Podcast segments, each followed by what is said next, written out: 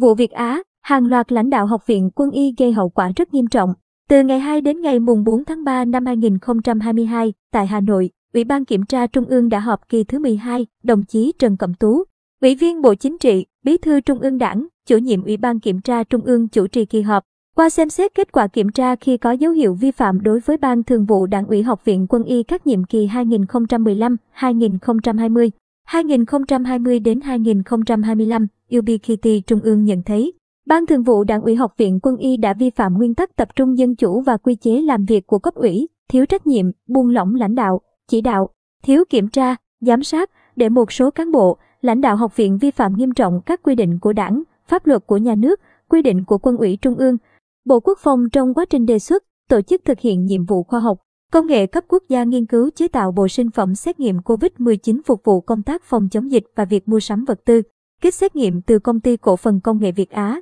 Trung tướng Nguyễn Viết Lượng, Bí thư Đảng ủy, Chính ủy, Trung tướng Đỗ Quyết, Phó Bí thư Đảng ủy, Giám đốc học viện, Thiếu tướng Hoàng Văn Lương, Ủy viên Ban Thường vụ Đảng ủy, Phó Giám đốc học viện kiêm Giám đốc Viện Nghiên cứu Y Dược học Quân sự, Thượng tá Hồ Anh Sơn, Bí thư chi bộ, Phó Giám đốc Viện Nghiên cứu Y Dược học Quân sự, chủ nhiệm đề tài, Đại tá Nguyễn Văn Hiệu, Phó Bí thư chi bộ, trưởng phòng trang bị, vật tư và lãnh đạo. Cán bộ một số đơn vị thuộc học viện cùng chịu trách nhiệm về những vi phạm, khuyết điểm của Ban Thường vụ Đảng ủy Học viện Quân y, chịu trách nhiệm cá nhân về những vi phạm,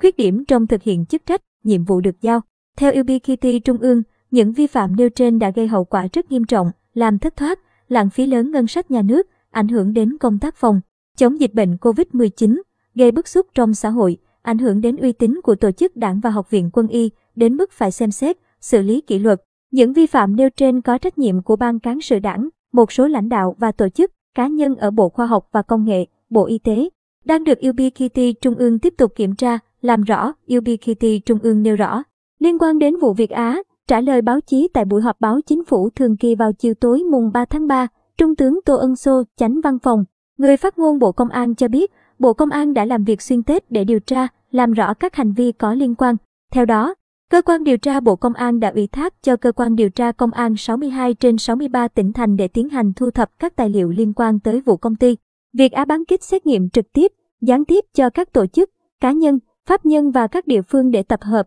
củng cố xác minh để làm rõ các hành vi liên quan.